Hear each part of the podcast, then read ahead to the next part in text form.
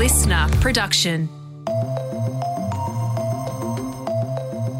So, I've been a journalist covering the news for 18 years now, and just a very few times during those years, I've read a big headline and thought, oh no, I know that person. And that happened two years ago when Sean Turnell, an Australian economist, disappeared in Myanmar in Southeast Asia. There are growing concerns over an Australian man detained in Myanmar just days after a military coup overthrew the nation's leader. Professor Sean Turnell's been in military detention in Myanmar for more than a month. Sean Turnell had been working as an economic advisor to Aung San Suu Kyi before the military took control. So, this man, an economics lecturer, was my tutor back in my uni days 20 years ago. And I just couldn't believe that this humble, smiley economics nerd was at the centre of this shocking story. And while diplomats worked behind the scenes and politicians called for his release, Sean was just sitting there in a hot, wet, claustrophobic, squalid, rat and mosquito infested cell. One of my Myanmar colleagues, for instance, had electrodes attached to him uh, and electrocuted, and beatings were really common amongst them. And, and I used to see prisoners all the time who'd been beaten and whipped, and they had sort of scars on their back and, and ointment applied after these beatings. It took almost two years for him to finally be released, and now, in this episode, I finally get to meet him again to hear him tell the story. So that is our briefing. First, here are today's big headlines. Hey, Katrina Blowers here with you. It is Tuesday, the 14th of November. So Optus has explained what caused last week's nationwide outage. It was all because of a routine software upgrade and the routers in their network automatically share the new settings and those changes exceeded safety levels on key routers. Okay, stay with me. And that caused them to disconnect. Yeah. So I guess, Tom, what that means is that uh, the bottom line is it wasn't something more sinister like a, a cyber attack or, or some kind of hack. Yeah, I think that's really good news here that it was something a bit more mundane, something almost relatable to the rest of us when you upgrade the you know, the operating system on your phone and then your phone starts to not work properly. We've all had that. So in a statement, the company says that it's taking steps to ensure this won't happen again. Uh, as of yesterday, those eligible customers were able to start accessing the free data as compensation. It'll be interesting to see what happens at the Senate inquiry when the Optus boss, Kelly Bayer Rosmarin, fronts up. Um, it's going to be turned around quite quickly for a Senate inquiry. So they're going to be looking at, you know, how Optus communicated with its customers and, you know, the steps that it took and whether that was adequate and the compo that's on offer. Um, and that's going to be released in a report on December the 9th. So we'll know in a couple of weeks what the verdict is there. Well, I'll be interested to see if people get financial compensation and how much, because this really affected people's businesses, and a bit of free data is not going to go anywhere near far enough to properly compensating those people. And there's concerns that high level criminals have been released into the community after last week's High Court ruling that asylum seekers were being detained illegally. So, some of these people covered by the ruling had their visas cancelled on character grounds, and some of those were for horrific acts like um, alleged murder and rape, but these people couldn't be deported as no other country would take them. They were effectively stateless. Now, 80 of them are back in the community after the court judgment, the judgment against indefinite immigration detention. And there's a lot of heat on the federal government. Um, the opposition were out saying yesterday that they should have seen this coming and introduced legislation so these people weren't set free.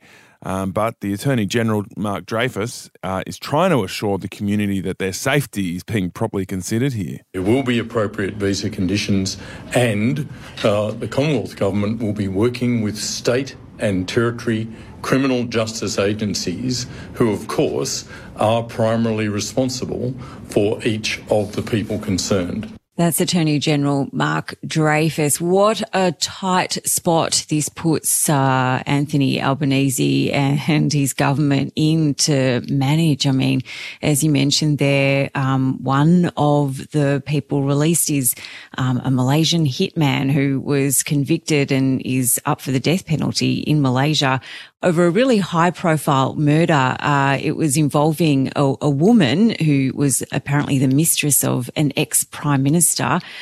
Uh, so we hear that there have been bridging visas given with individual conditions, which might include regular reporting obligations to keep the community safe. I, I think the community is going to want a bit more detail on that, don't you think, Tom? Yeah, I mean, that's a really interesting case, the Malaysian hitman. We have a policy of not extraditing people back to countries where they face the death penalty. So that makes sense when, you know, someone's being executed for, say, a drug crime, which is something we, you know, we would give a much lesser sentence for here in Australia. But in this case, that policy seems like, oh, well, maybe he should go back and face the consequences in the country where he committed the crime. So, look, it's a really interesting test of our principles and our laws. And yeah, it's you're right. It will be interesting to see how much pressure mounts on the government to do more about this. And former British Prime Minister David Cameron is back in UK Parliament. He's best known for quitting as Britain's PM in 2016 after leading the failed Yes campaign for the UK to stay in the European Union. So he's becoming foreign minister. That job was made available uh, earlier this week when Rishi Sunak sacked the Home Secretary, Suella Braverman. She's stirred the pot a bit over there, to put it mildly. Um, she's called homelessness a lifestyle choice lately, uh, and also labelled pro-Palestinian protests hate marches. And everyone assumed this other guy, another MP, James Cleverly, would take over. But then a black car rocked up and out rolled David Cameron. And he's been out of politics for seven years. He's not even an MP. And so he had to be appointed again at the House of Lords before he could take up the job. How wild. That would be like, you know, John Howard rolling up to Parliament. it would be a pretty big thing to get your head around over there, I think. Yeah, and especially given the way he went out, you know, he he brought Brexit um, to the people, but was advocating that uh, the UK stay in the EU, lost that. Uh, Boris Johnson sort of pushed um, the Leave campaign and then ended up the leader, and the party's been in a shambles ever since. But just hanging on to government with this new leader, Rishi Sunak, and he reinvites the guy that really started their shaky period. So, yeah, very surprising move, and it'll be interesting to see if um, David Cameron's ambitions stop here at this this ministry portfolio or whether they'll go even higher, maybe back to the top. Mm. All right, catch you later, Katrina. An interview I'm very much looking forward to with Sean Turnell.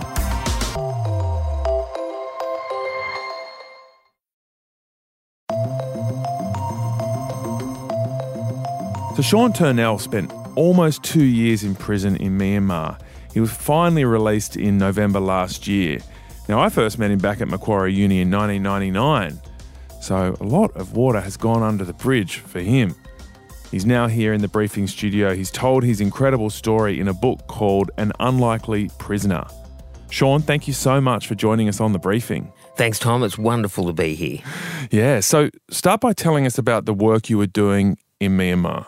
So, Myanmar was locked away from the world for about 50 years. And so, what I was trying to do was to help the new government, a new civilian government had been elected, trying to help them bring about economic reform and turn things around. So, you're working very closely with Aung San Suu Kyi, who was the leader there, and she has an incredible backstory, spending many years under house arrest by until finally being able to basically come back and lead her country. So, that was a huge journey as well, and you you were very close to her. That's right. So I was her chief economic advisor, and so there just to help her out and her team bring about this economic reform. Okay, so then comes a military coup. Which rhymes with a lot of history in that part of the world. So it swings back from a democratically elected government to um, a military junta running it. Within six days, you get a message in your hotel what does it say and what happens next? So I get a message saying that military intelligence had taken over the hotel and that a security camera was focused on my door and that it was time to get out. How did you feel? Incredibly frightened at that moment, uh, and then just thought, okay, I'm going to get out. And so I quickly packed a bag, raced downstairs, and, and tried to leave the hotel. You go into the foyer, and one by one, military men come into the room, and you're surrounded. What happens next? Well, the Australian ambassador arrived, so a bit of a standoff takes Mm. place. I think if she hadn't have got there, I would have been taken off immediately. Yeah. But then we're just sitting around for a few hours making this very awkward small talk. I initially thought they were going to give me a fright and send a message to me and to all the other foreigners and let me go. So tell us about the box. This is where they take you in, inside this prison, inside a room, inside another room. It sounds horrific. It was horrific. Yeah, it was a very, very small room, sort of like inside a shipping container, concrete floor, nothing in the room except for a metal chair in the centre with some chains attached to it. And mm. those chains also had some ankle and wrist manacles mm. there. And so it was, a, yeah, horrific place. And I was locked in that box for two months. So you write in the book that previous to this, the toughest thing you'd ever been through was having to tell a student that their essay wasn't very good. Um, suddenly, there you are, an Australian economist, a relatively small man, um, confronted by these soldiers, thrown into this cell. Sounds very claustrophobic, uncomfortable, hot, dark. You don't even really know what time of day it is. What was that like? Yeah, it was all of those things, Tom, and and just totally unlikely. I mean, the whole thing. Yeah, it was horrific. Uh, and the first thing you're trying to, what, what, do you do? How do you keep panic at bay?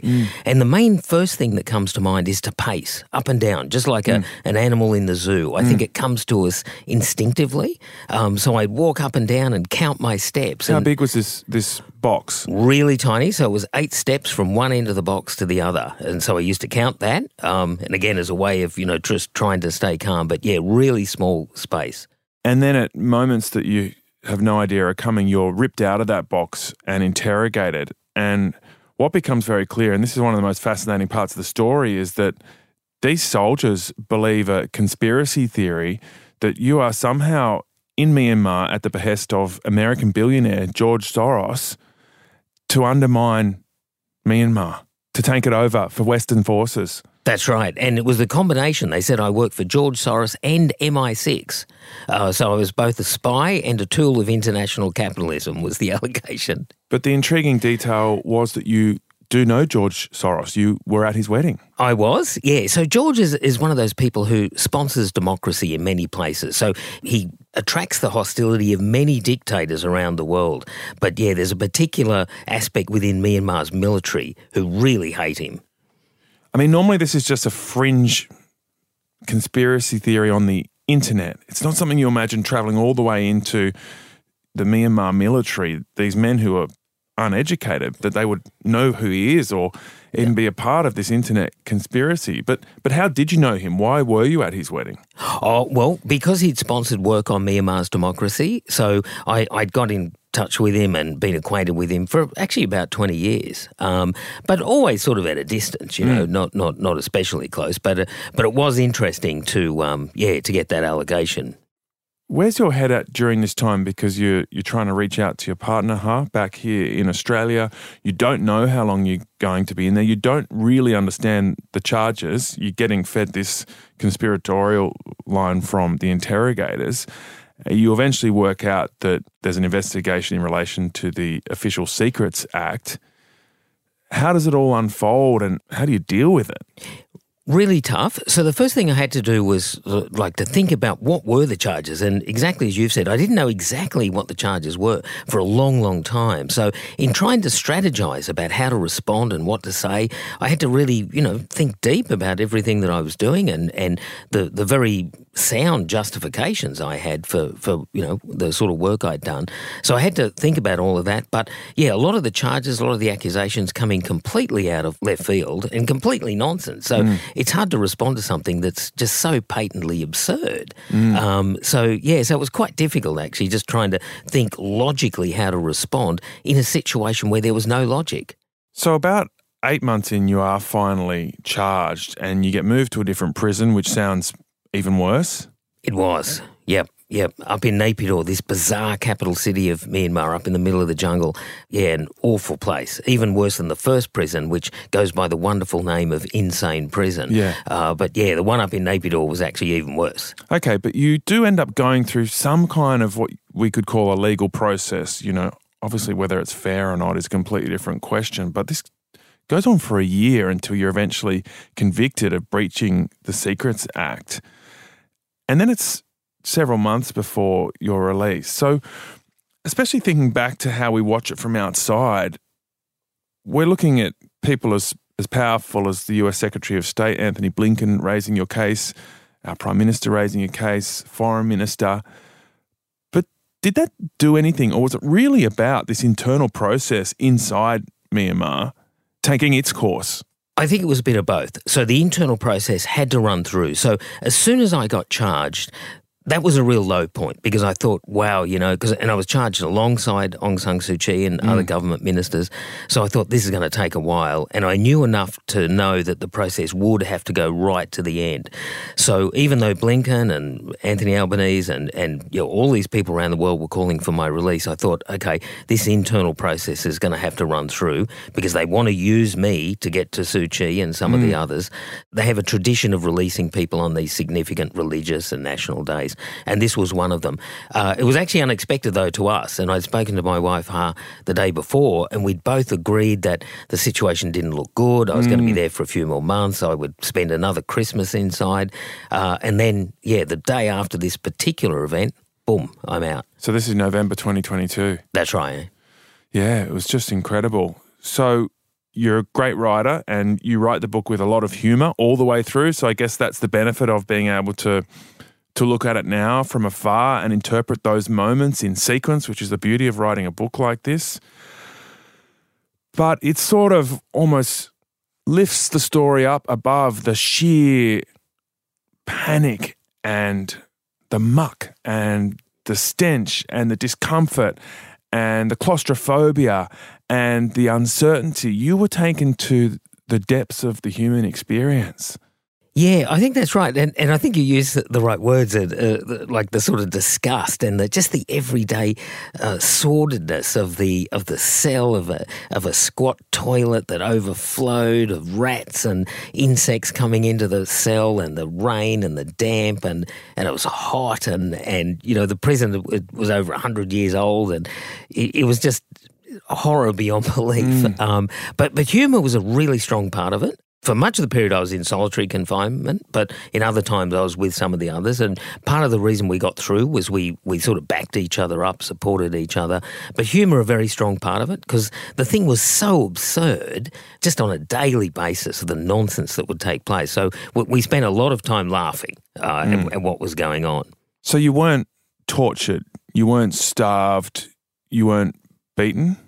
I, I, was in in I would say a mild way. Mm. I, I, was roughed up a few times and, mm. and kicked and punched a few times, but but I never had the full on torture that my Myanmar colleagues had. So you know, one of my Myanmar colleagues, for instance, had electrodes attached to him uh, and electrocuted, and beatings were really common amongst mm. them. And and I used to see prisoners all the time who'd been beaten and whipped, and they had sort of scars on their back and, and ointment applied after mm. these beatings.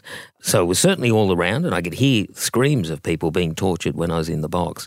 But apart from being roughed up, they were sort of very careful about me because, of course, they knew that there was international attention. Right. They were particularly worried that I might die on them. Um, and so they were always taking my pulse. So even though they kept me in these terrible conditions, the food was awful, everything was just horrible, but they, they were very anxious that I didn't die on them. So you got into this mess because you love this country and you were really interested in using your economic knowledge to help lift up the people of Myanmar. So where are the people of Myanmar now in that journey and where is Aung San Suu Kyi? Yeah, so the people overall in a terrible state. The country's in a terrible state. Um, it's poorer now than it's ever been. This military is savage beyond belief. You know, like the worst reports we see around the world are all there. Daily occurrences in Myanmar, massacres all the time. You know, one of the reasons I wanted to write the book was actually to pay tribute to these brave and extraordinarily generous Burmese people who kept me alive. Mm. But yeah, for Aung San Suu Kyi, yeah, things are not good either. Still remains in this awful jail up in Naypyidaw. In that same little box they made for her, basically? That that's my understanding. Yeah. Yeah. So so they've released no information except disinformation actually. Hmm. So a couple of months ago they claimed that she was under house arrest, which I've found out is certainly not true. Uh, she's still in that prison, and um, you know conditions are not good for her. But the treatment for the whole country is just awful. You've really spelled out your story in detail here. Does that come at a risk for you um, potentially receiving any kind of unwanted attention from the Burmese junta, or does it come at a risk for some of the people you've talked about? So a bit of both. Um, for me personally, it comes at a bit of a risk because after I was outspoken when I first got back to Australia, the junta removed my amnesty and reimposed the charges. So if I was to go back to Myanmar today, I would be then jailed and have to spend another three years there. Are there other countries that have extradition agreements with Myanmar? That's always the big worry. The regime in Myanmar, though, is so beyond the pale internationally that I cannot imagine that anyone would act on them. But technically, that would be a possibility. But again, you know, just they, they're so savage that I cannot imagine that regimes around them that are not democracies, uh, it's hard to imagine they would actually do it. But it is a risk factor, and it has to be something that I have in mind all the time, unfortunately. So, so I've got that hanging over me all the time. My colleagues, likewise, uh, it's very dangerous for them. I had to think a lot about what I revealed in the book with respect to them. I spoke specifically to them when I was in the prison about whether they, how much were they comfortable in me telling their story, uh, and overwhelmingly the response was, "Sean, please tell our story." Wow. That was Sean Turnell, and his book is a really good read. He's a very good writer. So many interesting details, insights, and humour, and clearly just an incredible story to tell. It's called An Unlikely Prisoner.